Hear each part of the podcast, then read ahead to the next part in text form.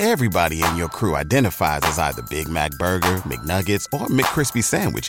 But you're the Filet-O-Fish Sandwich all day. That crispy fish, that savory tartar sauce, that melty cheese, that pillowy bun. Yeah, you get it. Every time. And if you love the Filet-O-Fish, right now you can catch two of the classics you love for just $6. Limited time only. Price and participation may vary. Cannot be combined with any other offer. Single item at regular price. Ba-da-ba-ba-ba. Oh, what a night.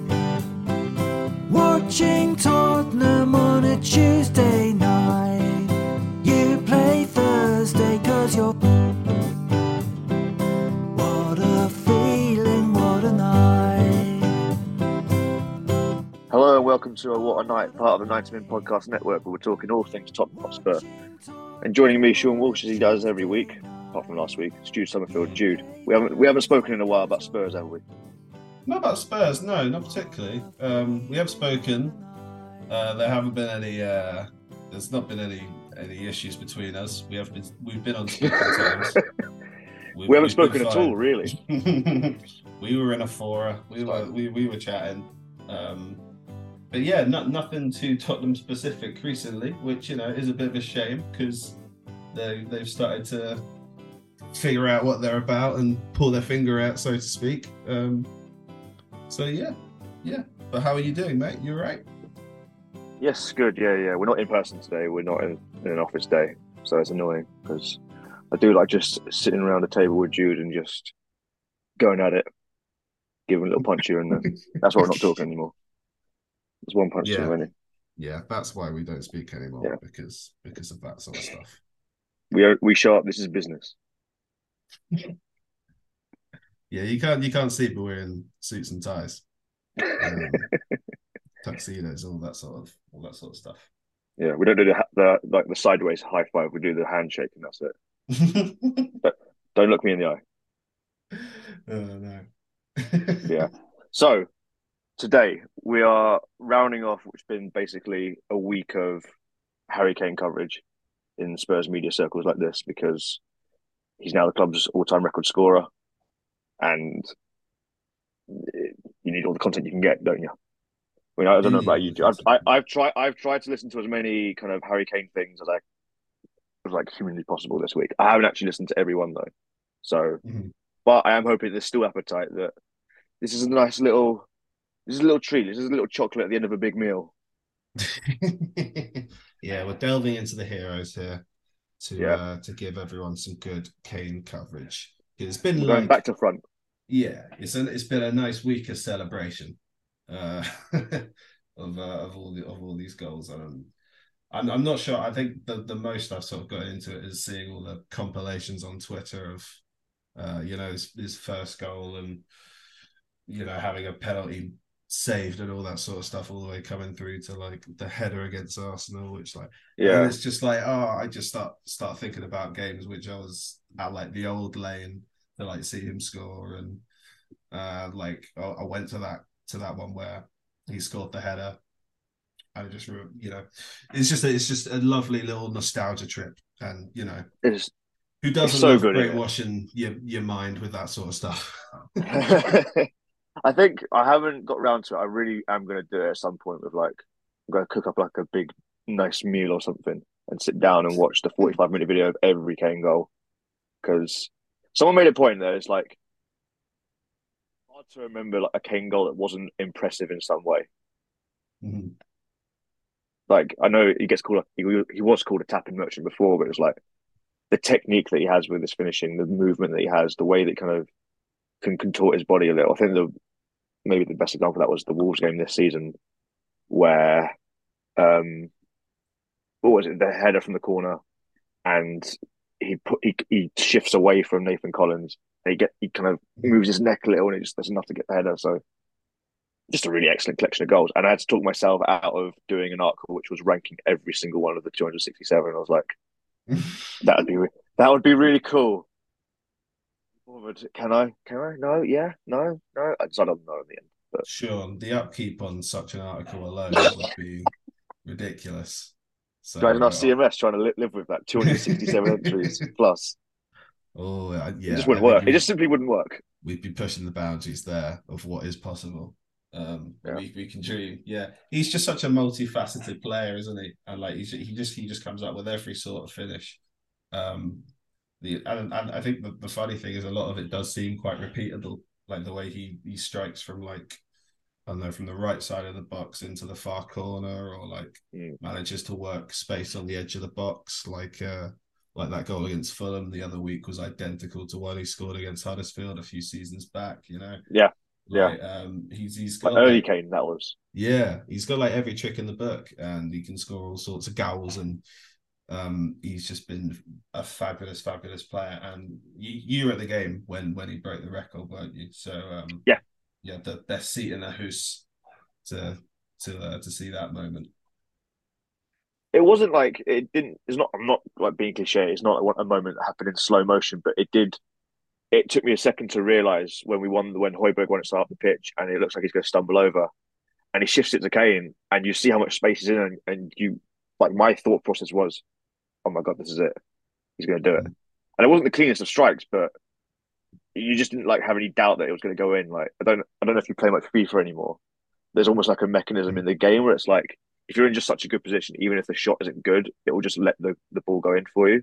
Like, the keeper will just kind of ragdoll himself or something. It was the case here. It wasn't a clean strike, but it just ended up in the net. And it was just like, you could feel it. And I was with... my friend formerly of the 90s parish, Matt O'Connor Simpson, and his first comment to me was about that. It was just like, I couldn't believe how loud it got in here. Like, it was almost like it wasn't just a goal; it was that meant so much more. So, yeah, to have been there for that, and to be there for that, the speech afterwards and stuff, that was really kind of special. And it was good that we won. I think Rob Daly, the Spurs TV commentator, and our friend Ben Haynes talked about it on the Royal Roos podcast earlier this week. That it would have been so anticlimactic if we'd not won the game, or if we just conceded a last minute goal to do that. We couldn't. There's no way it would have gone through. If that happened. So it was really good that we managed to hold on. It was such a big win. Yeah, I mean the game itself is almost a sideshow, to be honest. To the rest of the coverage, it was so odd just because City was so all over the place, and this strange record they have at Tottenham Stadium just continues, and it's so good. and then there was fallout for them like the day after, obviously, with a load of charges that have been brought up against them, and it's I don't know, just it's just felt like there is some brightness in the world of football, perhaps, and we can crack on, and maybe Spurs can have a good second half of the season. Yeah, well, I think you're right. There's like this kind of layers to this kind of wholesomeness, and that City are, they were, before they got taken over, they were a big-ish club. They had a good size fan base and all that kind of stuff. A little bit of history, more than most other clubs in this country. But what people know Man City for now is so kind of artificial. It's so, well, the recent Premier League charges kind of prove it. It's not that sense, whereas with Spurs, it's been about kind of, for all of kind of Levy's flaws and his recent criticisms, he and Enoch have taken upon themselves to slowly develop the club, to bring it to the standard it is now, and for a homegrown talent to come through to score a goal against a team like that, a team who wants him, a team who have purchased another, air quote, one of their own in Jack Grealish from Aston Villa, who had an awful game, locked up by Emerson Royale. I thought it was quite poignant. It was a game it wasn't just like a meaningless Saturday 3 p.m. wasn't broadcast in the UK against Bournemouth or something. It was the prime time game of the weekend. It was home to the champions, formerly the best team in the country, but whatever. It felt quite poetic. It really felt like that was a real kind of big narrative moment. Yeah, oh, poor Jack Grealish. To be honest, while I was watching it, I actually went "Oh, that's that good challenge there, Grealish," but that's as good as they ever got. For some reason, the way he tried to take the ball forward, he was getting locked up by Emerson, which is we'll give Emerson some props. He was pretty amazing. He was fantastic on the right there. But I'd agree. It was nice and poetic. Obviously, Kane has had linked with City before, and there was that whole summer. And it's nice that it's a scruffy finish, because it's you know, it's an agitator for other people as well. You know? Of course, he scruffed it in. You know, oh, it's lucky again, that Harry Kane. So let's finish Harry Kane pod. Let's go back to the start.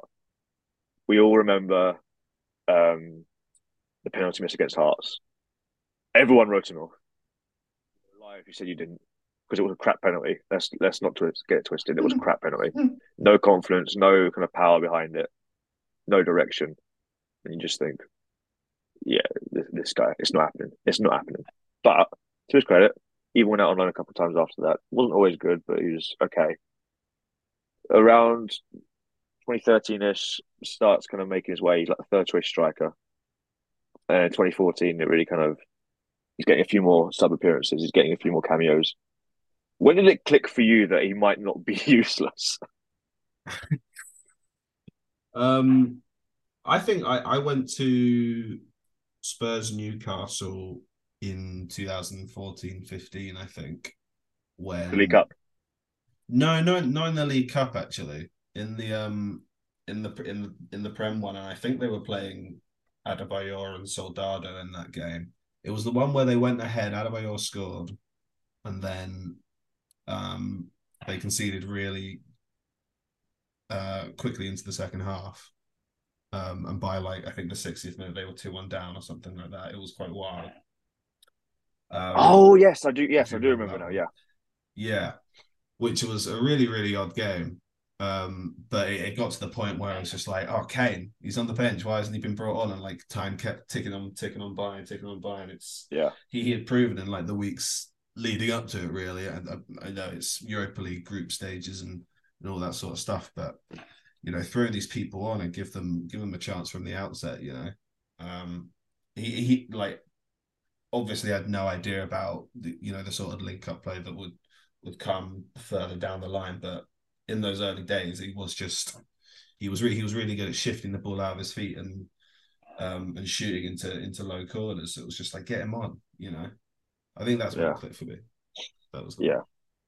I think there were two kind of flashbulb moments for me. The first where I realised, oh, hang on, he actually might be useful at least. It was a League Cup game against Hull. I think it was third or fourth round in 2013-14. When AVB was still under a lot of pressure, it was like, we kind of need to progress in the cup if we're going to show that we're going somewhere. Mm-hmm. And we go 1-0 up, Hull turn it around, next time goes to 2-1. And then Kane comes off the bench. And it's a strike from just the edge of the area. It goes from left to right. And he hits it so cleanly, and it goes into the far-hand corner, like the side of the net. And I was just like... I remember being so impressed by the technique. It was just like, wow, like, okay, fair enough. You can't be crap and do that. Like, that's not a fluke. If you're a striker, you're doing that a lot. So, because he didn't smash that one, did he? You're right. Yeah, it sort of I'm not trickling, but you know, it's got enough pace on it, but it's accurate enough. It's a clean strike. Yeah, he's not like Pavlyuchenko. He's not just hitting it as hard as he can. Yeah. So yeah, that was it. And then the second moment was towards the start of the 14-15 season, where I think he had a good end to the 13-14 season. I was like, okay, maybe it's the third choice striker, probably playing the Europa League a bit more under Poch in the second season.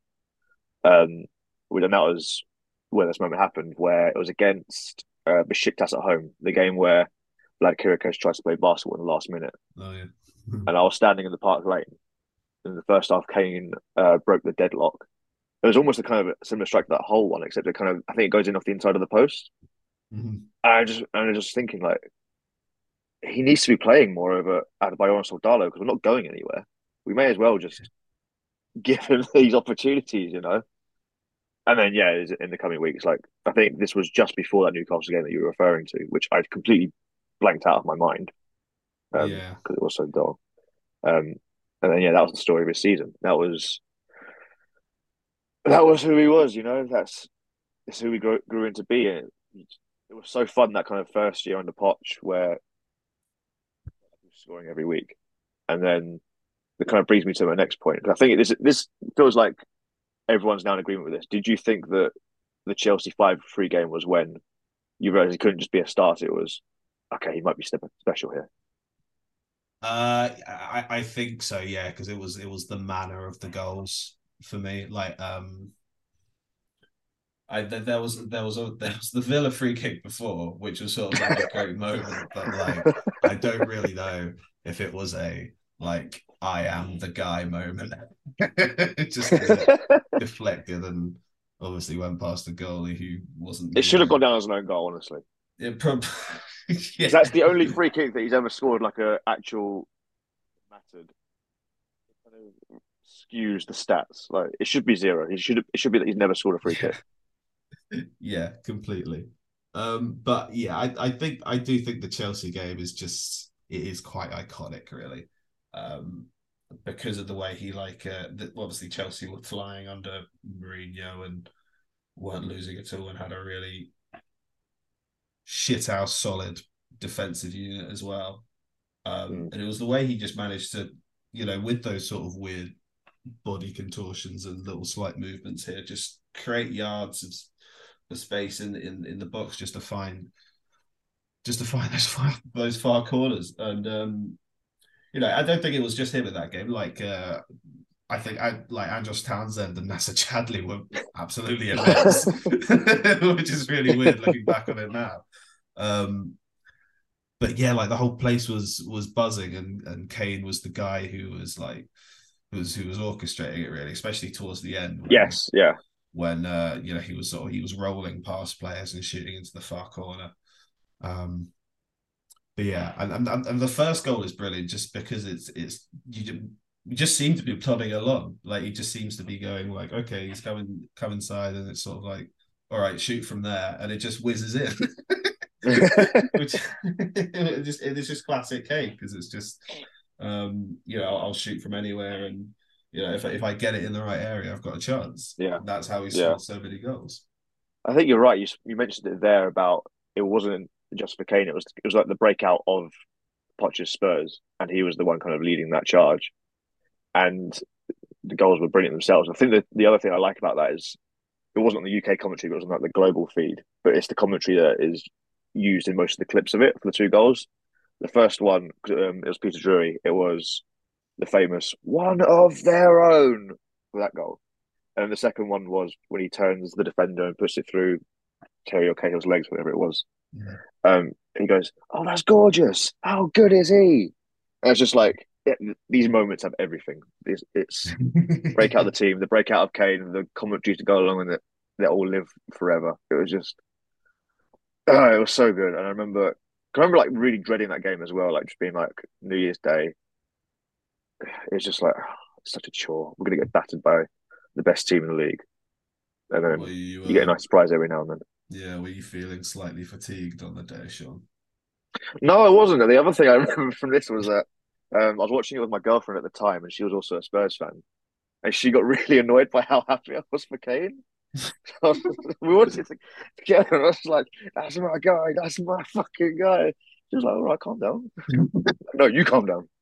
You calm down. He's doing bits against the best team in the country. Yeah. You could never do this. I want to see you score a 25-yard screamer against Chelsea, then we'll talk. Yeah, that was my memory of it. So he ends the season in really great form. I think he comes second or third in the Golden Boot standings. Certainly the highest English scorer. And then going into next year, he starts it quite slowly. He has a couple of games where he's a bit either anonymous or he just misses scissors. Do you remember the Everton 0-0 at the start of 15-16? Yeah. Where like twice he was played through and he misses, and you're just kind of a bit like, Were you ever really worried about being a air quote one season wonder? I don't think so, actually, really, because Spurs were still a decent side, and like getting some decent results at the start of the 15-16 team anyway, and everything seemed to be like moving in the right direction, and it was just that this guy up front was, you know, having a bit of a mare. And like as the games like roll on, you have pressure exerted from, you know, other fan bases and that sort of stuff. But it just seemed like there would come a time when it would click, and then he'd be fine again. And the August curse is just something that's a bit strange, right? Looking back at it these days. But then, when he eventually scored against City with a goal that should have been chalked off for offside, it wasn't that far into the season. It was, I think, it was only September or October. It can't have been that far in. So I remember it being a really bright and sunny day at White Hart Lane. Oh, it was class, wasn't it? That day was because that was Lamella's breakout game, and that's why I remember it so fondly. That's why I personally remember it so fondly. The famous Lamella breakout game. Yes. Yeah. Sorry, sure. Yes. Anyway, enough about the Lamella pod. Yeah. But I think that City goal was the thing I remember most from that was that. Do you remember he went through this period where he really kind of talked about wanting to be like Shearer and how Shearer is idol and stuff like that. And that was the one goal that he celebrated with his hand up like Shearer, trying to make it a thing that, I'm the successor. And it's quite... The silhouette of that is used in a few kind of promotional things now. And it just looks so weird because it's not the usual, the jump fist pump that he does now. And it's just why did he ever try and be like Shearer? Why did he just take his celebration? Again, you can admire him and you want to, break his record and stuff. It's Yeah. Maybe he got swept up a little bit in it, just in the breaking a duck or whatever. But of all the celebrations to steal as well, it's we've all done this year in the park. Or whatever, it's so on the nose though, isn't it? It is. There's nothing subtle about it. Got to do that to Sturridge instead. Starts waving his arms. Yeah, if he fancies having a dance, he can have a. Never dance. It's that's my celebration. I made a weird gear shift, I think, but why not? Yeah. So he ends that season, 15-16 season, as the Golden Boot winner, his first Golden Boot. Because of the last day collapse at Newcastle, they had to take the promotion images the next day because it was it's a bad time to put out any stuff. Poch going at the press conference, just I'll eat loads of bad food and rubbish and stuff and get away from this all. So, nice little microcosm of that season. But then the next year, when he goes back-to-back for the Golden Boot, particularly with that kind of late run where he scores, 7 goals in the last week? Yeah, 7 goals in 2 games, wasn't it? Yeah. Because it was going into the final week, it was who's going to win the Golden Boot? Alexis Sanchez or Romelu Lukaku? Okay, it's just fuck it, I'm going to score 7 goals against Leicester and Hull. Screw you guys. Ends up winning it by 4 goals clear of the next person, which is just so really wild. Good ratio. 29 goals in 30 games that ended with. Yeah, remarkable. I mean, some stat padding towards the end, for sure. I think that took Spurs to something crazy for goals scored for the year. I hate looking back at that season. Yeah, I hate looking back at that season. It's they scored the most goals, they conceded the fewest, and they didn't end up winning the league. That season for me is always when the hell are we going to get 86 points in the season again? Yeah. But enough about that. No, we're not talking about that. No negativity, only positive vibes, Jude. Can't really think about that. If you think about Kane recreating some of those goals, do you remember against Stoke where he scored a hat trick? I think it was either his first or second goal where it was a corner that came in and it looked like it was a bit kind of played behind the defenders, but he's on the edge of the box, he just volleys it in, and it's just the way to kind of control that kind of volley is just you have to be so technically gifted to do it because everyone thinks, oh yeah, I could do that, and you try and do it, and believe me. Wow, you can't do it. So is that left-footed as well? Or have I got that mixed up? Let me pull it up. Maybe it came from the right and then came in and keep talking. That was my memory of it. But that's a funny game. That was a funny game, wasn't it? They ended up winning that 4-0, I think. Yes, there was the period where we always battered Stoke. Yes. Just all the time. Stoke were the whipping boys. We were cracking them 4-0 consecutively over the seasons. Although we did that to a fair few of the guys in that in that division. I remember like Watford ended up being smacked about. And always. Yeah. Watford always good for giving us a few points, yeah. I mean, yeah. But those last two games in that Golden Boot season are like so hilarious in that. Yeah. Towards the end of the game, they're just running away and scoring goals. And the whole one is ridiculous, especially because it ends up like how the Alderweireld ends up scoring, Ben Davis ends up scoring, Wanyama ends up scoring. It's just like, fill your boots. I would have been relegated already. Ugh. I find really grainy zoomed in videos of this game. So I'll take your word for it, it's left footed. That just makes it more impressive. Let's run the narrative, it's left footed. Yeah, we'll do that. Unless I've been looking at videos mirrored on YouTube all these years. So but yeah, so that the stat padding end of that season, that helped contribute towards Kane becoming one of the top scorers in Europe over the calendar year. He became the record scorer in a calendar year in the Premier League. That was a big thing around Christmas time, 2017. Broke the record against Southampton. But then this came quite commonplace where it was like Kane shattering all these records and being in all the graphics where it's like, it's Messi and Ronaldo and it's Kane. And it's just like, what the hell? Yeah. It's like, how can a player from Spurs be doing this? Yeah. No, it was wild, yeah, because you had him with Ronaldo and Messi and Suarez and all these lads who were just belting them in year on year, but have been so established for so long. And then he's just absolutely bonking them in, like left, right, and centre.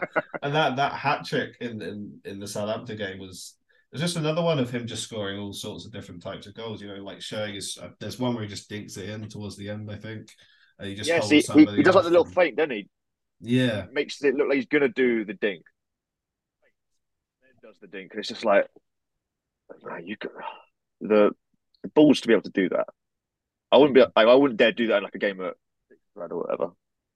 Yeah, just a crazy talented performance. And yeah, it was nice around Christmas and New Year's because I was just captaining him in FPL and he was returning all these ridiculous amount of points, which is a bit of a sad indictment of my life around that time, but it was nice, man. I was just coming back in from days out with friends around Christmas time, being like, "Oh, Kane scored fucking 50 points this week, mega." Yeah, it was just like the definitive, like you can't. There's nothing you can really kind of say against him. Like he's legit. He's here. He's one of the best players in the world. I think that was the time he got on the Ballon d'Or for the first time. Like voted for it. I think he came 10th. And I was just like the idea of that, like a Spurs player, a homegrown Spurs player, breaking into the top 10 of the Ballon d'Or. And bear in mind, obviously, we haven't won a trophy, but it's just like to do that without having won a major title or anything like that is obscene. You have to be another level because this isn't just like other players. This is like you're convincing like the foreign media and people like that. Like there's the whole thing that Poch thought about when he was talking about prioritizing Champions League instead of like the FA Cup or the League Cup. It's like he cares more about what Spurs think in those other kind of major football countries. And this kind of culminated in Kane getting revered from all over Europe. Yeah. Well, he was putting in good performances in the Champions League, like towards the end of 2017 as well. Like, he was scoring, I think he scored a couple against Dortmund. And with the net sounds. Yeah, with the net sounds.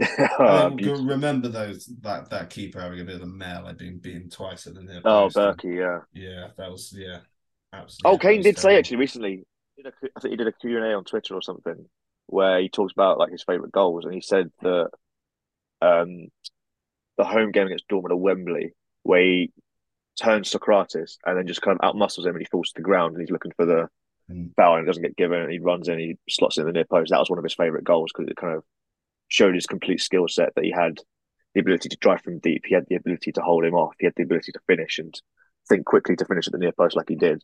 So that was really good. I was there for that one as well. That was quite cool. He had like a good little spell of being able to just like dart in behind defenders. Like I think he did. Kane with a yard of pace was deadly. Kane with a yard of pace, yeah. Like the when they smashed Liverpool 4-1, I think he just it's one where Dele Alli just has a bit of a mare and dives over the top of it. But he's got the little yard of pace and he just plays it into Son, and yeah, it was crazy. 18 came where he had that, just everything to be like the complete number nine. Just, the physicality, the strength, the speed. Yeah, beautiful. Even the big game, I know how as well. Like even against Madrid, he kind of forced the own goal out of Varane at the Bernabeu. He didn't score against Madrid at home, but he was so kind of crucial to how Eriksen and Dele Alli were able to score their goals and dropping deep and causing all these problems. Against Juve in the away leg, scored that goal, got us back into the game. And that was just after we beat Arsenal with that, where he kind of rises above Koscielny or whoever it was. And just, like, he's just hanging there forever. Yeah, wonderful. And it's just like, what a strike. I can't like just going through this now, it's like any words left for it. Well, I'm not even halfway through this bloody running order. Yeah, well, he was a goal scorer extraordinaire in that year, in 2017, and he just truly established himself as one of the best in the world, and he's been there ever since, really. Same in 2018, goes to the World Cup, wins the Golden Boot there. He's on the world stage. Like, it's kind of undeniable at this point. 18-19, obviously, no signings, but he's carrying a lot of the load first half of the season anyway. In January, gets a kind of little bit of a major/minor injury where he's out for like a month or two. And Dele Alli gets injured at the same time, and that's really kind of annoying. And Son and Llorente and Eriksen kind of piece it together. He comes back, gets injured in the Champions League against Man City, and that kind of kickstarts a kind of like a little mini decline. And then he gets himself fit for the Champions League final. And the eternal debate was, should Kane come into the team? Should Lucas keep his place? Should he be the starter? Who else would come out? And it feels like people kind of get bored. Where I put the thing I put on the running order is, should Kane have started the 2019 Champions League final? And for me, the answer is yes, because if Pochettino does not start his best player in the biggest game in the club's history, even if he's not 100% fit, that would hang over him forever. And I think it's really kind of unfair to kind of lay blame at his door that it was just like, oh, we played Kane, he's unfit, he thrashed him back. It's just like, what his whole life was basically geared towards, getting to a Champions League final with a chance to really win it. It was just like, of course he's going to play. Do you feel like the same way? Do you think I'm an idiot? I don't think you're an idiot, no, Sean. Thanks, I appreciate that. I was always of the hope that he would be included in that starting 11. Hopefully being reasonably fit, it was always going to be like pretty close. But ultimately, I think the outcome of that final sort of influences that whole debate anyway. And I feel like Tottenham's chances of winning the final are always going to depend on having Harry Kane in the team and a few things going their way. And, they got one of those things in Kane being, fit-ish to play. But when they had their chances in that final, they didn't take them, and they ended up, getting sucker punched at the end. So, yes, he should have started the final, and it's just a bit of a sadness that it ended the way it did. But I don't really know what else to say on that. Yeah. It just gets annoying when people suggest to me, "Oh, it should have been Lucas that started." Like, no, he was the. I get he scored the hat trick, but it would have been a bit of just overdoing it to give him the keys for the final. It made more sense to bring Lucas off the bench anyway, because he had the kind of pace that could change a game like that. Like, if you wanted one of those forwards to be on the bench, it probably would have been him. So yeah, I'm fine with that. Come back for the next season. About midway through, he tears his hamstring. And that was kind of set to rule him out for the whole season. This before we learned about COVID and stuff like that. And I was really kind of worried that this was like his third major injury in 3 years. And it was just like, is he just going to be that kind of guy now? Is he just going to be one of those people who's like, oh, when he's fit, you know, watch out. But you're just always like wondering that. And I was really kind of concerned that that was him forever. And especially, you know, when we came back from lockdown, he went to training and the pictures came out. And he looked quite a little bit podgy by his standards. And it was just like, doesn't look good here. But to his credit, he got back in shape. Even when no one on the team was in shape, like under Mourinho, it was probably the worst that the squad had been in terms of fitness. He managed to sort himself out. I think he said that he changed the diet or something to try and find a way to do it. Did you have like similar kind of worries?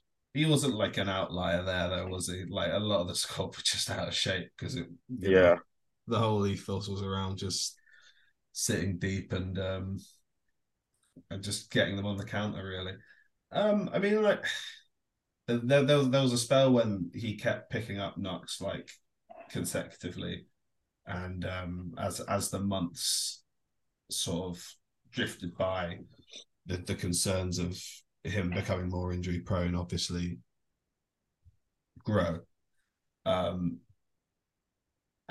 he ended up missing like crucial points in the season, in, you know, pretty dire seasons points, really. Yeah. You know, like if you actually think about some of the games towards the back end of that 18-19 season in the league anyway, like they kind of limp across the finish line to get into the top four, and then remember that Bournemouth game. Yeah, the Bournemouth. Bloody hell, that was just ridiculous. Just Son getting himself sent off, and then and then Foyth got sent off as well, and it was just like, and then we conceded in the last minute. Was it as Aka scored? I remember just thinking, like, that's it, we're done. Yeah. Thankfully, your boys Brighton did us a favour, so. Yeah, well, you know, we're solid down here. We're good geezers. I don't actually think I watched the Bournemouth game, but I was out somewhere and I had the notifications on my phone, which is what made the Son and the Foyth red cards so strange. like, there must be some mistake. Yeah, like, okay, if one person's gone, and then like, but like the gap in like the second red card to the goal was just like so drawn out and so like demoralizing that when that punch eventually came, because you can't help but think like they're just gonna. Mike Rowe here with a radical idea. If you want to see more companies make more things in this country, buy more things from more companies who make things in this country. I refer in this case to the incredible t-shirts, sweatshirts, blue jeans, and more made by my friends at American Giant. Everything American Giant makes is made in the United States. And right now, you can take 20% off your first order at american-giant.com/Mike. That's american-giant.com/Mike. Swimsuit? Check. Sunscreen? Check. Phone charger? Check. Don't forget to pack the 5-Hour Energy. It fits great in a pocket or carry-on, and the alert feeling will help you arrive ready for anything. Now get 20% off when you use code 5HETRAVEL at 5hourenergy.com. Expires April 30th. One-time use only. Not valid with other discounts. Remember, visit 5hourenergy.com and use code 5HETRAVEL to save 20%. Everybody in your crew identifies as either Big Mac Burger, McNuggets, or McCrispy Sandwich. But you're the Filet-O-Fish Sandwich all day. That crispy fish, that savory tartar sauce, that melty cheese, that pillowy bun. Yeah, you get it. Every time. And if you love the Filet-O-Fish, right now you can catch two of the classics you love for just $6. Limited time only. Price and participation may vary. Cannot be combined with any other offer. Single item at regular price. Ba-da-ba-ba-ba. Fucking... collapse at some point. No, if Bournemouth scored like the 55th minute, you know what, that's fine, we'll take it. But 90th minute, we're so close with 9 men. We actually played all right as well, I think. Yeah, there's some great pictures from that on there, from that game where you've got like Trippier, Sissoko. And so I like Trippier giving orders to the whole team. Yeah, he's like, giving orders. Like saying, like, you guys got to be there. And like it's like 3 or 4 of them, and it's like that's half of the players outfield on the pitch right now. Yeah, it's like Trippier was like at the back end of like his worst season for us as well, and it's just like, oh my god. Yeah, and he's quite he's pretty solid these days. Yeah, but that was a funny old end to the season, because it was all just hopes Pendon came being fit for the final in the end. Yeah. Wasn't it? Yeah, and then under Mourinho, when he got injured, then Mourinho kind of shit the bed a little. Didn't really know how to play without him. Tried all these different things. Had a pop at Troy Parrott, who's just like, you know, the fans don't even know what he looks like, and they're calling for him to play games. So, all right, you didn't say like that, did you? I was like, all right. I feel like there's a good point, Jude, where I think I have to address that article I wrote once. Oh yeah, you know the one I mean. No, I don't know. You not know. So in February or March 2020, I wrote an article where it's like, Son's better than Kane now. Oh, okay. Oh yeah, I remember this. Oh, he remembers now. He remembers because it got a lot of. There was actually outside Spurs were like, makes a fair point, and people from Spurs were like, you can't say that.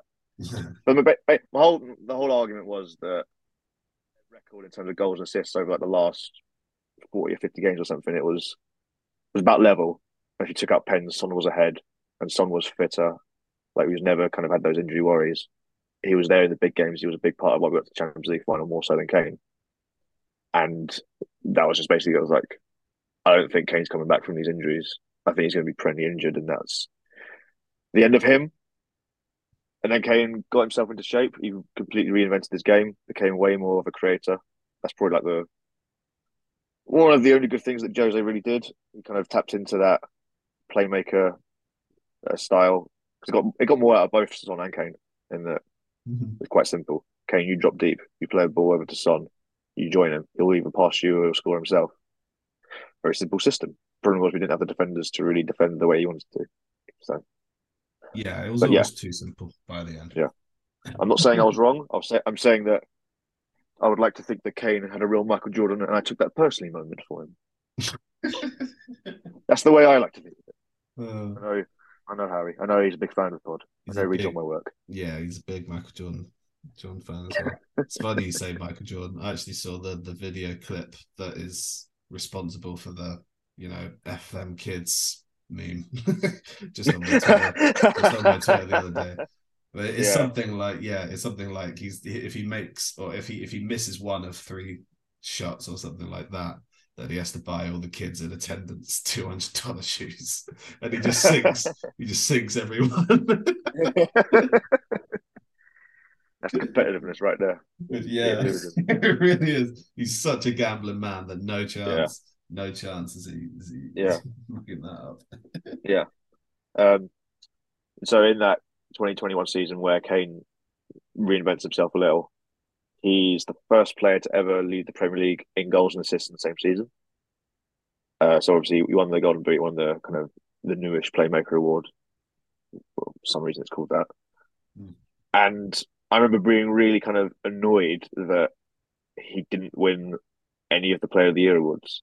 And they went to Ruben Diaz, all of them, who now can't buy a game for Man City, even though they got crap defenders. So it tells you we need to go there. But it was just like people saying, "Oh, but he's seventh." It's like, yeah, he's the reason Spurs are that high to begin with. You sort like we were. If there's no COVID, danger that Spurs finish in the bottom half in 1920 because without Kane and without Son, we were falling down the league at an alarming rate. Jose had no idea what to do in terms of striker. He played Dele Alli there. It didn't really work. That you might try Bergwijn and Lucas there. It didn't really work because they're not like the same kind of focal point. We didn't have the other kind of goal threat that Son provided to survive without it. And we were losing these games that really should win. Like we got massively outplayed at home to Wolves, I remember, just before lockdown. I was there in the FA Cup game. We lost to Norwich, where that's the one where Dyer goes into the crowd at the end of the game. And it was just like Spurs can't even hang with these teams who are way down the league, let alone beat them. It was really worrying. And so this idea that Kane should have been punished for Spurs coming seventh, it just seemed nonsense to me. And I was really annoyed that it was kind of being overlooked. That because I didn't actually know before, like to the late in the season, that no one had topped both the goals and assist charts. I think that's a really huge thing, and that should kind of automatically put you in with a strong shout for those Player of the Year awards. But Ruben Diaz transformed Manchester City's defence. You know, We've all got to suck up to Manchester City, haven't we? And yeah, I don't think the defensive record's even that much different. No, you know me, Jude. I wrote a big article before about how I hate when defenders and goalies get given these awards. It is a nonsense. Especially in a proper footballer. Yeah, especially in a season where somebody has contributed so much in attacking areas, coming first in goals and assists, like you say, is just a ridiculous achievement. And I think it was a bit cruel for that not to be recognised. But you know, at least he actually had the pictures with the boots and the assist trophy. You know, he took them on holiday with him. Yeah. Yeah, you know, the little picture is beside the pool where he's got the two boots there. It was like, is this the most divorced dad in Nigeria or the biggest flex ever? It's really hard to tell. Yeah, and so began quite an uncertain summer. It was almost immediately after the season, and you know, he does the kind of interview with Gary Neville. He says that, you know, he wants to kind of win the big titles. He's a big fan of Kevin De Bruyne and all that kind of stuff. Comes out that he wants to leave to go to Man City. And I think we were kind of fine with it, not least because he was doing come the knockout stage, he was doing really well at the Euros with England, and it's not his fault that we didn't win the final and stuff like that. But it was kind of accepted that, you know, we're in no man's land. We couldn't hire a manager for 2 months after we sacked one because no one wanted the job. And the one guy that did want the job was Gattuso. He's a bad bastard, and kind of got voted out by the fans before he even took the job, which is a real kind of proud moment in this club. That proves it. Power to the people, you know.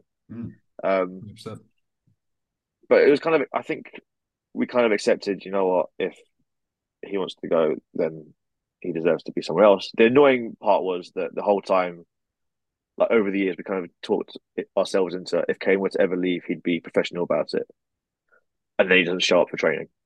And you're just like, the mask has slipped a little. And I remember being really, almost irrationally kind of angry at that, where it's like, he's betrayed me. Me, Jude. Me as a Spurs fan. That's what's happened.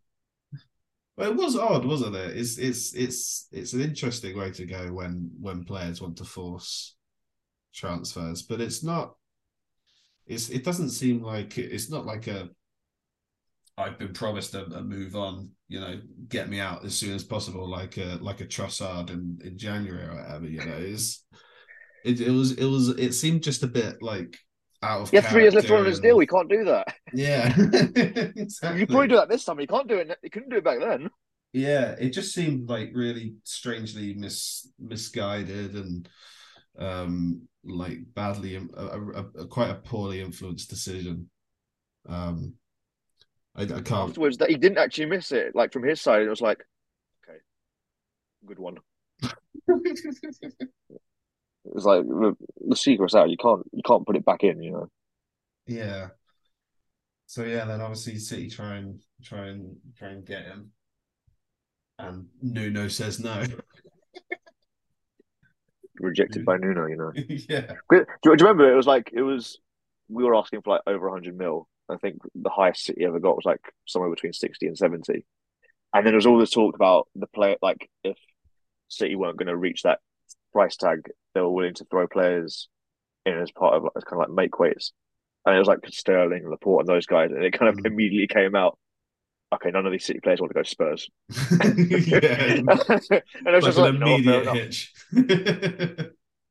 Those negotiations just quickly on the blower to their agents. Now I'm not going to Tottenham. I think Sterling was the big one. It was just like immediately no chance. Yeah, I can. Could understand why at the time, but then obviously, you know, the curse. The curse strikes again, and they can't buy a win when they come to Spurs. Yeah, at the very start of that season. For opening of the season. Yeah, I mean that really was ridiculous as far as because.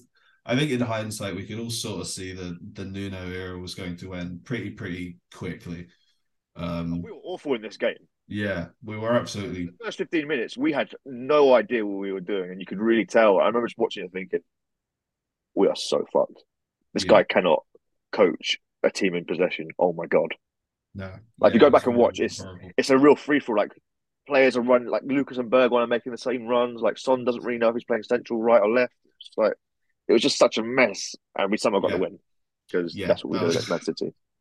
I mean, a three of Son, Bergwijn, and Lucas, it just should not strike fear into City whatsoever. No, for some reason, as soon as Son got that goal, then City just absolutely crumbled and just couldn't find a way through properly. Yeah.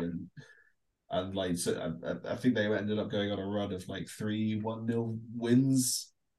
Yeah, with like three of the worst goals you've ever seen. Yeah, he got manager of the month, which I can't believe people voted. I think that's a voting one, isn't it? But I can't believe that would have been voted in, because like the goal against Buddy Wolves, that was a penalty, wasn't it? That was a Dele penalty. A free kick that went all the way in against Watford, I think it was. Yeah, that was the other one. It's the least impressive, really unbeaten, perfect month ever. Horrible. I genuinely like to look at the XG from those sort of games, because I don't think Spurs ever really created quality chances. No, it was awful. It was like, you know, the Lampard meme where it was like, fluke goal, average goal, fluke goal. That's exactly what happened in that month. Yeah, it was awful. And then he eventually Kane comes back into the team, doesn't he? I think it's in that Wolves game. Comes off the bench in that game, I think. Comes off the bench, yeah. I was at the gate, the first start they had. He got given the captain's armband against Pacos de Ferreira in the Conference League. And I was actually really surprised because, you know, at the end of the City game, everyone was waving the flags and singing, "Are you watching Harry Kane?" It felt like a really kind of weird moment when you look at the totality of Kane's Tottenham career. But then a couple of weeks later, he gets his first start. He gets a huge cheer when his name's read out. He scored a goal after like 10 minutes. He got a huge kind of standing ovation. They were singing his name. And it was almost like kind of water under the bridge. You know, if you're going to be here and you're going to score goals, that's all that really matters. It was almost like forgive but don't forget. Yeah. But then he starts the season really poorly. Like he doesn't. I think by Christmas, he has about 2 goals. Are you excluding Europa Conference League goals? The Europa Conference League does not count. Wow, it's not canon. It's not canon. It's not yet canon, but it's up to us to make it canon. You know, it's up to us to push the narrative that this is a big tournament. But yeah, that was the. It's an odd sort of start to the season because obviously Nuno ends up being ditched pretty quickly, and then they eventually get Conte in, but it doesn't seem like the strengths are going immediately towards Kane when Conte first takes over, doesn't it? It's very much like, oh, we've got wing backs and fringe players and things like that who we could get the best out of rather than the individuals, which is a little odd looking back on it now. Yeah. It's like, remember at the Euros, Conte was doing punditry and it kind of went viral over here. He was saying about how he would use Kane, and he said, "I tell him just stay in the box. Don't do your playmaking stuff. Just stay in the box, and you'll score goals." And he kind of started. That's the way that he started. He wasn't scoring goals, so he kind of caved in. And like every passing week, he started dropping deeper a little bit more.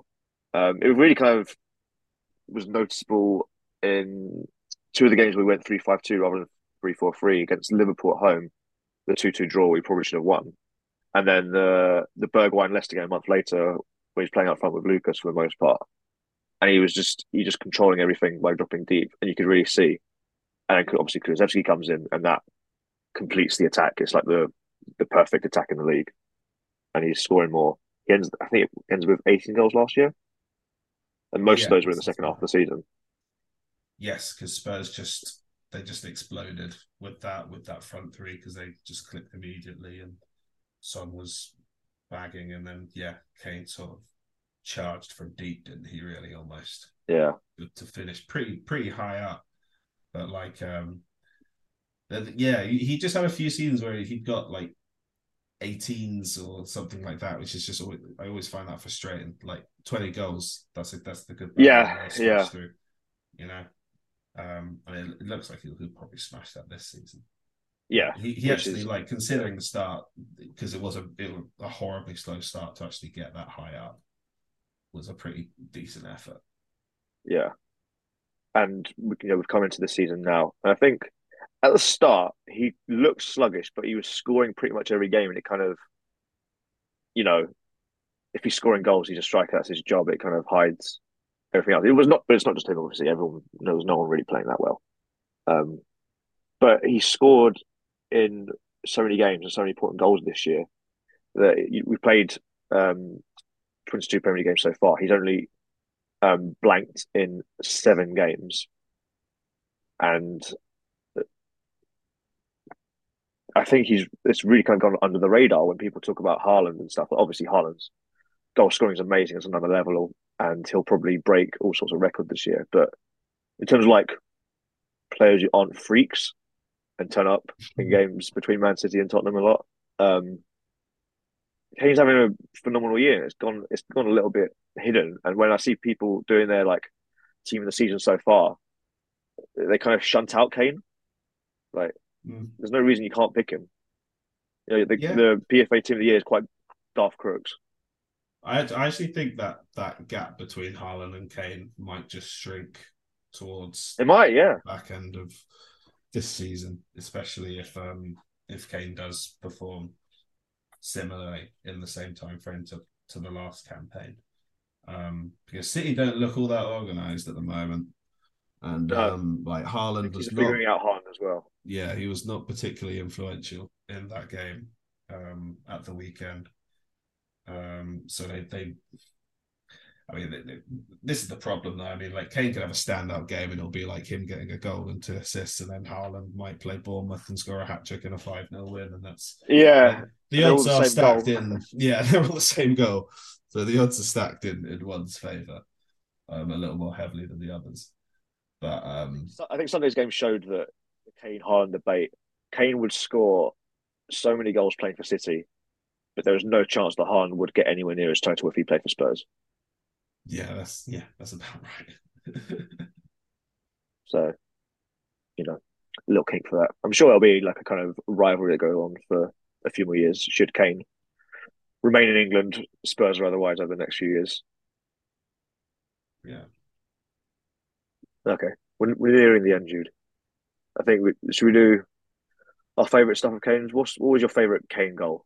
If you had to pick one. Oh, this is always 6-7. This is always a tricky one, because I'll probably just end up rattling a few off the bat that I won't be able to choose between. There's Arsenal 15-16 with the whole the mask off, screaming and taking the mask off. I think for more like the aesthetics of a goal, the one against Palace in 2020-21. Where he arrives on the edge of the box, hits it right footed, it swerves towards the far post and goes in. I think it's very top of the side netting. That's just artistry right there. And then probably the header against Arsenal as well, as a I was there moment, because that 14-15 one. Yeah, the 14-15 one. Yeah. Oh yeah, he scored a couple of headers. Should we talk about it a bit more? Because I think we talked about it enough, because that felt in addition to the Chelsea game, it felt part 2 of that kind of coming out, in that there was so much talk about Kane from the Arsenal side going into the derby. It was is he the real deal? What was the guy who dressed like a pirate on AFTV called? Bully or something? Bully, yeah, Bully. He said that the famous whose name is Harry Kane kind of line.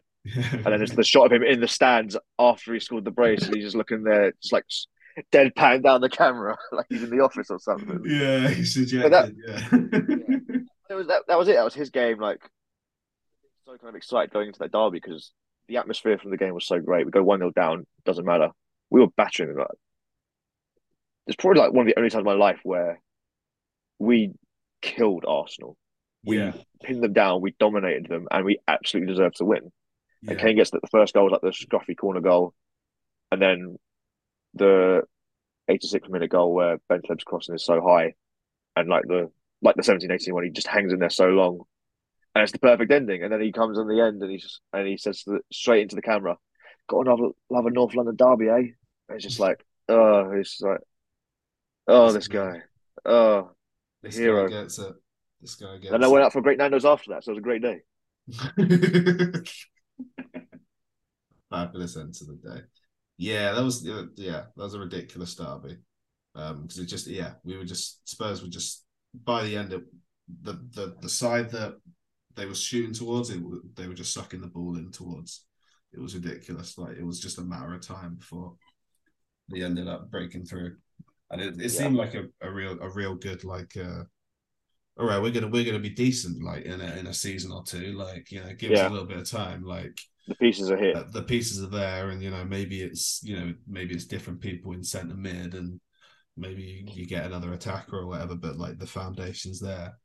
You know, Arsenal weren't particularly good on the day, and they weren't in they weren't in their pomp. I don't think they might have had a good season, the one before perhaps, but yeah, they had a late rally and they finished third quite comfortably, but they weren't an amazing team that year. Yeah, it was the Alexis Sanchez SSNHQ Sanchez year. Oh, yeah, of course. Yeah, really good. What do you do in this game? Fucking nothing. I'm being against Arsenal that season. We've got 4 points from them. That's quite underrated. Yeah. Well, it was Nacer Chadli. Yeah, Nacer Chadli. That was brilliant. Yeah, that was great fun. Why is Nacer Chadli scoring in the Emirates? Brilliant. It shushes them and everything. Oh, it's like, so good. It's a really nice goal. It's like it's like a surgical goal. Like, they just cut through him really quickly, and he just finishes it in. Yeah, I think in terms of the favourite Kane goal, I think I went with the Palace one. That's the one I decided on in the last few days when you saw the pieces going around in the videos. And I'm actually lucky enough to be there for that. That was still towards the end of the lockdown. Oh, wow, yeah, well, the COVID was. Yes. So I was sat almost kind of where the press area is at Tottenham Hotspur Stadium. I was almost right behind from where he struck it. And I think I was sat with Ben Haynes at the time. Socially distanced, obviously. But I think we just kind of, there was this audible kind of from the media section, not just the benches, but the media just like, how did he do that? Like, just because it was his first time, it's not even just like taking in touch and picking it out. It's not like the cross against Everton in 17-18 where it just goes all the way in. It was like, he meant to do that. Yeah. Like, the difficulty that takes. And then one of my favourite other bits from that is that Gareth Bale's behind him and he gets really psyched about the goal as well. And it's just like, imagine impressing Gareth Bale like that. we think about the love for Gareth Bale in the last couple of months because he's retired and stuff. Like, just how cool is that? Gareth Bale has been so impressed by this guy like that. No, I totally agree. I think like the myth of those players being on the same pitch at the same time, you know, and fan fiction, scoring, that sort of fan fiction element of it for sure. Like, it makes it so much better, and then you can there are pictures afterwards of like Bale just being like, doing his big Wales celebration with Kane, and it's like genuinely like impressed and like going crazy about that goal. It's like, it's so cool, such a cool moment. The annoying thing is that no fans were there. Yeah, nobody got to enjoy it. That was the weird period of where with Mourinho it was over, but we would still spank the smaller teams because just the attacking talent was just enough. Yeah, they would just play really high and just just try and pick them off every now and again. Yeah. And then I think we talked a bit about the games. Is there like a particular Kane game where he didn't score that you think about? I think for me it's the Madrid Champions League game, the home game. One where he didn't score. It's hard to think of games where he didn't score, isn't it, though? I know, there's so there's so few. Cool. Should have had a bigger thing. I think it has to be Madrid though. Yeah, I'm happy that there's no kind of with it. Like, I think every big, it's almost like a trick question because every big state game that we've won, he's almost had a major say in with a goal or something. So, and that was pretty much the only game we didn't score, but he facilitated it so well. He kind of stood up to Ronaldo and Benzema and was like, I'm on your level. Particularly with Benzema that season. Benzema scored 5 goals all season long, even though he was fit for the whole season. Oh, yeah. So he just came and announced himself like, I might not score, but I'm going to do everything. It really kind of, he had a real kind of battle with Ramos. I remember like throwing him about, using his weight. He tried to dink the keeper a couple of times. Where he always tries that. He's always trying those little deft ones. And then I think he had a He had a strike in the first half where it got, if the VAR was looking at it, then Madrid probably wouldn't have been penalised for a handball. But it just showcased, it was like, and then there's the iconic picture of after Eriksen scores his goal, the third goal, and he's knee sliding and Dele's running in the background and Kane's coming to join him. It's just like, oh man, these guys, this is their stage. They belong on this stage. Yeah, absolutely wild game to watch that. But yeah, he was like, Kane was like bumping into Ramos and like, and pretty much dragging. He embraced that. He really wanted it. Yeah, and like there was just so much room for Son and Eriksen towards the end to just run in and like that the second Dele goal is hilarious. It's just like the ridiculous deflection that just veers off bloody Ramos and so far. It's just so deceptive for the goalkeeper. But that third one, the third goal is brilliant. And like Kane plays, I think, a pretty big role in it, from what I remember. Prelude to what Kane is now, like being able to drop so deep and facilitate that kind of chance like that. And I think the weird thing, like when I watched it back, was Eriksen with sneaky pace, because now he's so slow. Obvious reasons. Yeah. He was just had enough to kind of sprint away. And he wasn't like an intense sprinter, obviously. He had a bit of Özil about him in that sense. He held a lot of distance. He held Luka Modric off, who's also still going. That was a poetic moment, It was just like the image of him. Because he does a little like kind of dink round to get it over keeper's legs. Yeah. And Modric is chasing him. It's just like, God, this is so poetic. It feels like poetic purely for the romantic Spurs fan, though, because Real still went on to win the Champions League. You know? A lot of Spurs is winning the battle, not the war. So yeah, it's precisely that. Yeah, like I remember bragging, being like, "Yeah, Spurs beat the Champions League winners this season." How many of you can say that? Well, yeah, I think. Well, you know, I think part of the annoyance was that kind of split opinion after that match, where you had people who were kind of like, "Yeah, fair play, you beat Real Madrid," and then there's like. It was almost like overthinking contrarians where they were like, it's not that impressive. You're good enough to do this. But it was also at the same time, you need to factor in that a team can do this, but you don't really know that until they go and do it. Mm. And I think kind of my future comparison will be when Arsenal in the Champions League next year. Yeah, we know they're good, but it's different to join a European stage and go to that kind of next level. Like you need to be able to. It's not because I think about how many times the Spurs it's like, oh, they're good enough, but they didn't win X, Y, Z. It's almost like that. The Spurs deserve credit for actually doing it and not just being competitive. Yeah, and having good runs there. I always think it's fascinating, you know. If Arsenal win the league and end up playing in the Champions League, then you know, let's see if they end up having like a season where they go out in the group stage first, or if they actually. Oh yeah, I have thought that. Yeah. Or if they have a good like. A good crack at it and end up going deep, you know, like it shows like a team's mettle, you know, and like sometimes it happens where like you get knocked out in the first go, which is what Spurs had, but they managed to like qualify again and had a better run and like started testing themselves more regularly against the likes of Real and Juve, and like they lost the second leg to Juve, but like they didn't lose to Real that season. They got a draw and a win.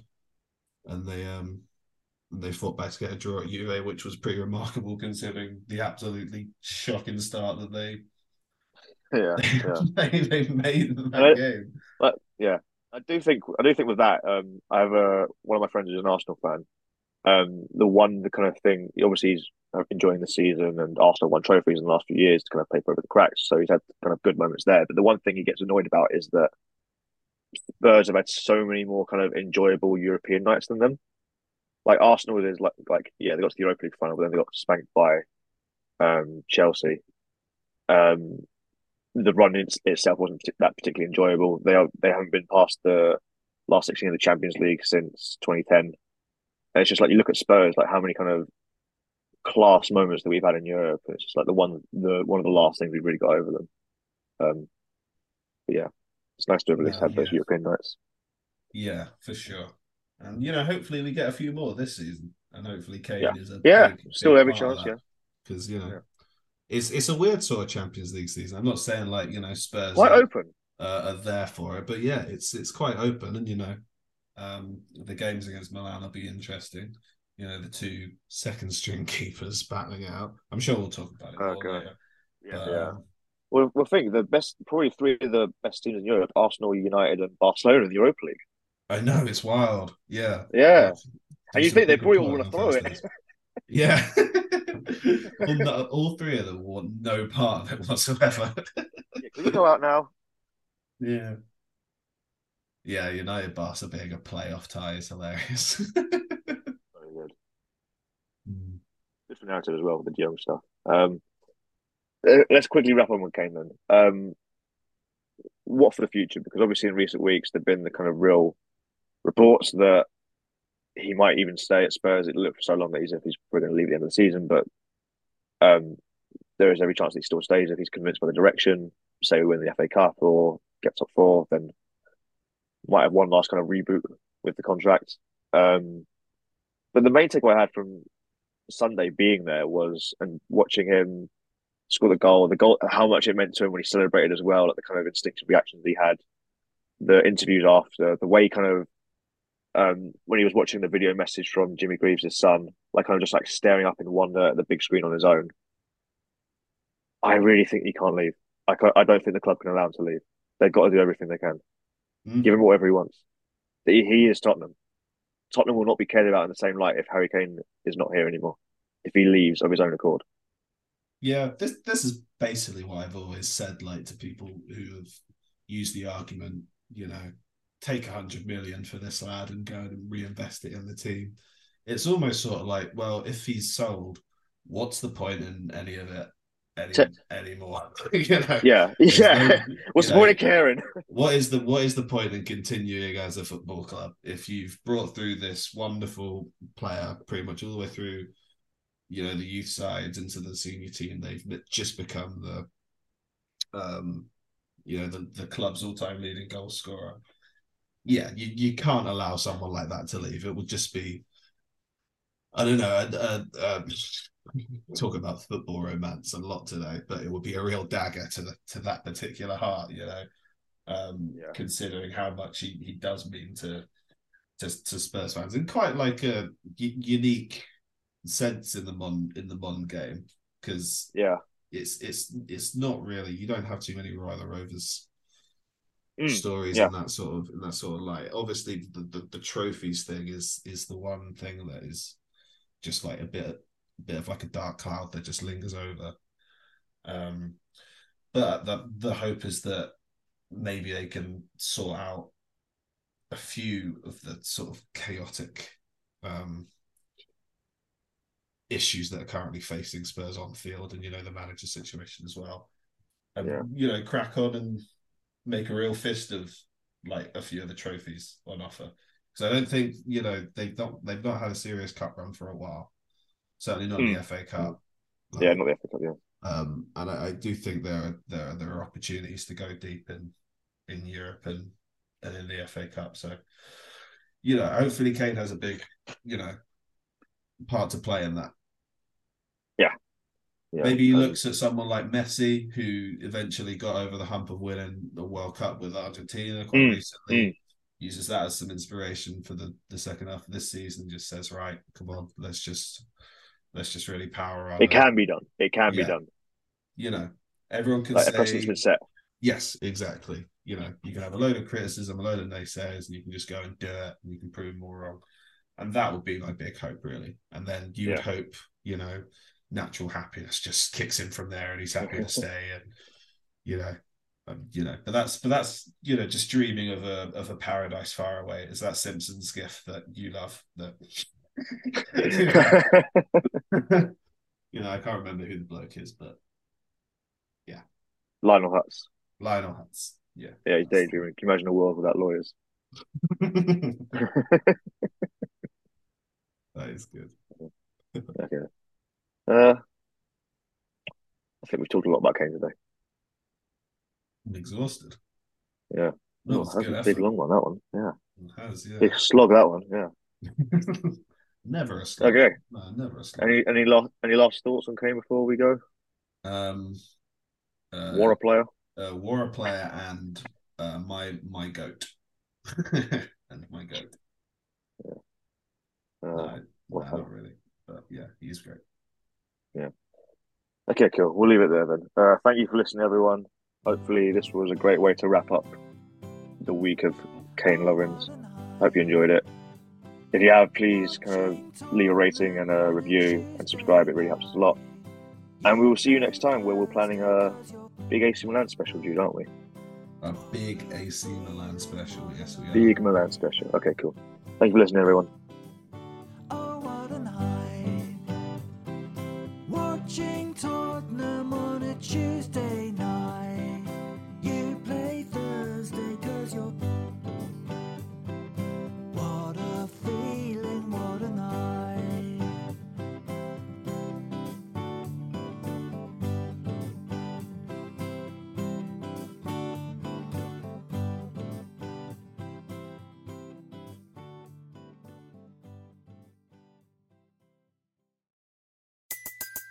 Everybody in your crew identifies as either Big Mac Burger, McNuggets, or McCrispy Sandwich, but you're the Filet-O-Fish Sandwich all day.